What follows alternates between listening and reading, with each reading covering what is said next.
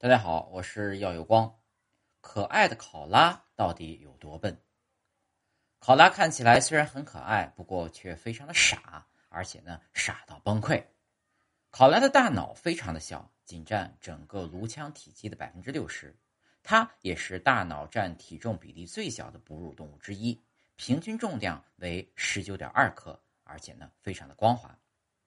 正因为如此，考拉完全不会正常思考。比如，考拉知道吃桉树上的叶子，如果你把这些叶子摘下来放在它面前，它们是不会碰的，因为在他们的潜意识里，压根儿就不认识眼前的摘下来的叶子是什么东西，他们只知道树上的叶子才能吃。考拉的一生基本上都是在树上度过的，要么是在睡觉，要么是在吃桉树叶。考拉的一天二十小时睡觉。两小时进食，两小时发呆。